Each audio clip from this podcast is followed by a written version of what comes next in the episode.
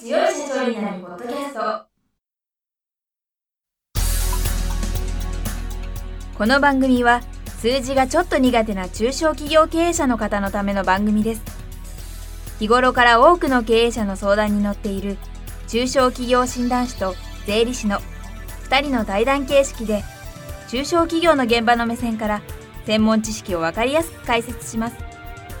会社経営に数字を上手に活用していただくために会計税金融資などをテーマにお伝えしていきます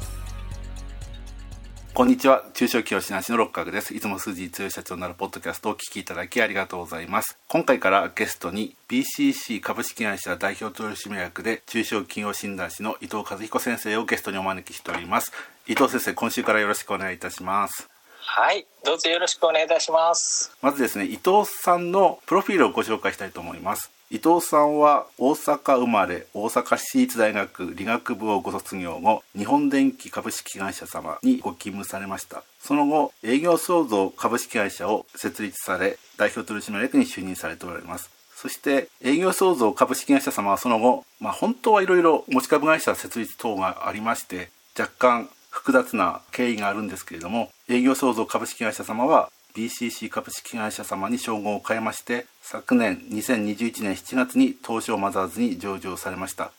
その際は公開価格が1300円のはずが値がつかずに終わったって聞いたんですけれどもすごい評価だったんですねありがとうございます。規模がちっちゃかったのもあるんですけども、まあ、おかげさまでですね、公開価格のあの3倍以上の価格を翌日に付けさせていただいて、スタートができたかなというふうには思っておりまはいす。それで伊藤先生のこれまでの歩みとかですね BCC さんの歩みなどを最初にですねお伺いしましてでその後ですね株式を上場させたいと思っている経営者様にですねどうすれば株式を上場できるのかということについてお伺いしていきたいんですけれどもまずですね伊藤先生が BCC を設立した経緯などをお伺いさせていただければと思います。はい、ありがとうございます。あのまず私今ご紹介いただきましたように大阪に生まれ育ちまして大学もあの大阪市立大学実はこの4月からの大阪公立大学というふうなことで大阪市立大学と府立大学が合併して新しい大学ができるんですけどもまその大阪市立大学の出身でございますでその後 NEC さん日本電機さんにまあ3年間お世話になりまして、まあ、一度ベンチャー企業に転職をし社会人としては5年目の27の時に独立をしております。実は独立したいというふうに考えたのは、まあ、学生の時まさに大阪市立大学で勉強している時に遡りまして当時大阪市立大学の学生ながらですね、まあ、いろんなアルバイトをさせていただいておりました、まあ、一つは塾の講師のアルバイトとあともう一つがとあるベンチャー企業さんで家庭教師の営業ですね。家庭教師に行くのではなく家庭教師の契約を取ってくるって営業のお手伝いをさせていただくことになりました。でまさにこの時の家庭教師の営業をやらせていただいた経験。それから、まあ、まさにそのベンチャー企業さんでお手伝いさせた経験っていうのが、まあ、将来の進路を変えた瞬間にもなります、まあ、実はあの大学生の時っていうのは私の理学部理系ですので、まあ、将来あの学校の先生になりたいっていうふうに考えてました。ただ実際に大学に通いながらそういったいろんなお仕事のお手伝いをさせていただいて生まれて初めてベンチャー企業というものに接しました。まあそのベンチャー企業さんもですね家庭教師の派遣のお仕事やってらっしゃったんですけども、まあ、経営者の方もまだ20代というふうなことで、まあ、非常にですねお若い経営者の方がやってらっしゃってまず働かれてる方々皆さんそれぞれすごくこうキラキラとあの働かれてるなともうすごく生き生きキラキラ見えたんですね、あ、そう考えるとこういったベンチャー企業で働くっていう道があるんだ。もっと言うと自分自身にもそういったベンチャー企業というものを作れるという可能性があるんじゃないかということで進路を変更いたしましてそのまま学校の先生になるのではなく一度就職をしてで将来を考えて IT 関係にということで NEC さんにお世話になり、まあ NEC さんで仕事をさせていただいた時も将来は独立するんだと思いながらやっておりましたし、まあまたその上場というものも常に意識をしながらですね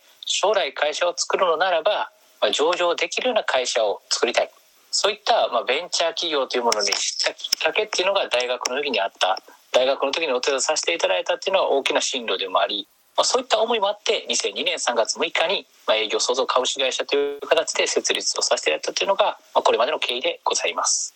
はいありがとうございます。ということはもう日本電機さんに入社する前にベンチャー設立を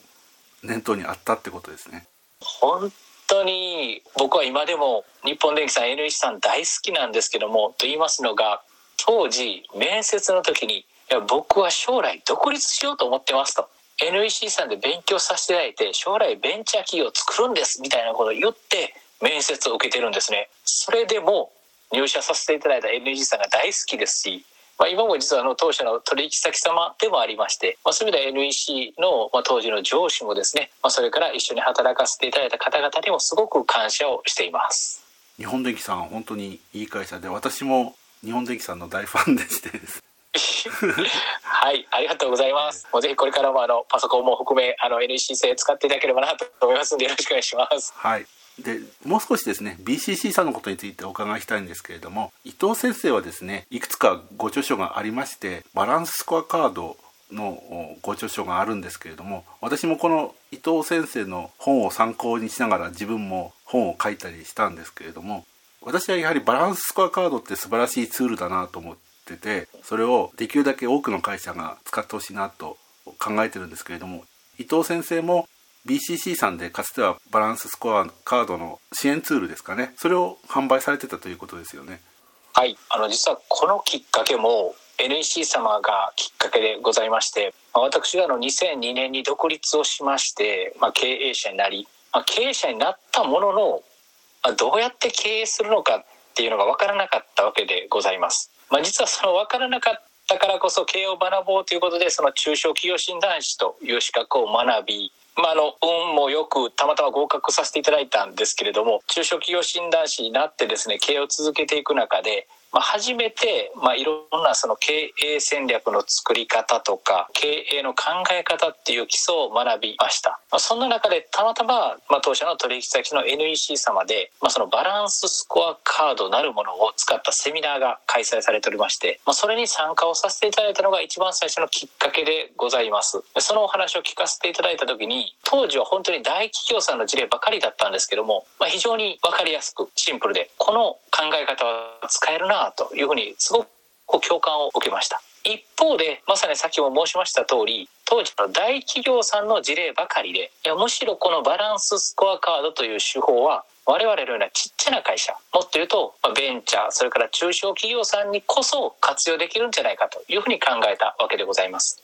まあ、そういった思いにご共感をいただける、まあ、六角先生をはじめ多くの先生方のご協力をいただきまして本を作らせていただいたりバランススコアカードを簡単に作るためのソフトウェアを販売させていただいたりということで特に中小企業様にバランススコアカードを広めていくというふうなこともですねあの当時のまあ、当時まだあの営業創造株式会社でございましたけれどもそのような事業というのも積極的にやらせていただいたそういった形でございます。本当はですね伊藤先生に BSC についてお話しいただきたいところなんですけども今回その BSC がメインテーマではないのでここでちょっと残念ながら BSC についてはここまでとしたいんですけれどもその後伊藤先生の会社は介護事業とかにも展開していったというわけですよね。はいそうなんです。もともと当社2002年3月に創業いたしまして、まあ、創業の時には特にまあ、今現在の主力ともなっております IT の営業の支援をする事業我々は IT 営業アウトソーシング事業と呼んでるんですけども IT 営業アウトソーシング事業からスタートしております。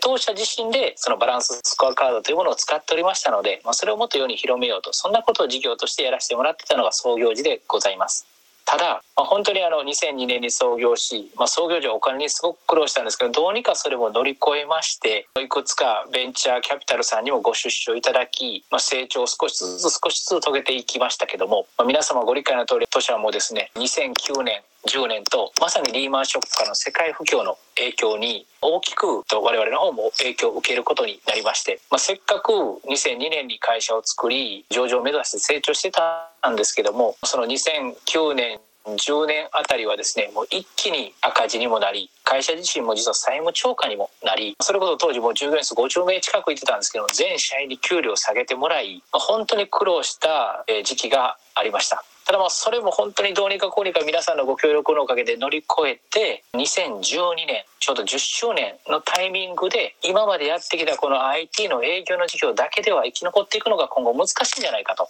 成長していくのが難しいんじゃないかと。いうそういうタイミングでたまたま介護レクリエーションというものを中心として運営してたウェブサイトのですね、介護レク広場ということを運営してたスマイルプラス株式会社という会社を M&A をさせていただいて、まあ、それもきっかけは本当にスマイルプラス株式会社はこれからどうやっていったらいいんだっていうそのご相談から入ってるんですけども、新規事業を我々探してる中でそういったご相談いただいたので、ではもう会社ごと我々で預からせていただいて、まあ、ヘルスケアビジネス、介護関係の事業に参入したっていうのが10周年、2012年のタイミングでございます。はい、わかりました。今回は伊藤先生が独立して BSC2 の販売、それから介護事業の展開っていうところまで伺ったんですけども、残念ながらちょっと時間になってしまいましたので、この続きはまた次回お伺いさせていただきたいと思います。伊藤先生、今週はありがとうございました。どうもありがとうございました。今回の対談はいかがでしたでしょうか？この番組では公開質問を募集中です。2人のキャスターに回答してほしいという質問はこの番組の配信ブログの専用フォームで受付しています。ぜひお寄せください。またご意見ご感想も同様に専用フォームでお受けしております。配信ブログは検索エンジンで数字に強い社長と検索し最初に出てくるブログです。それでは次回もどうぞお楽しみに。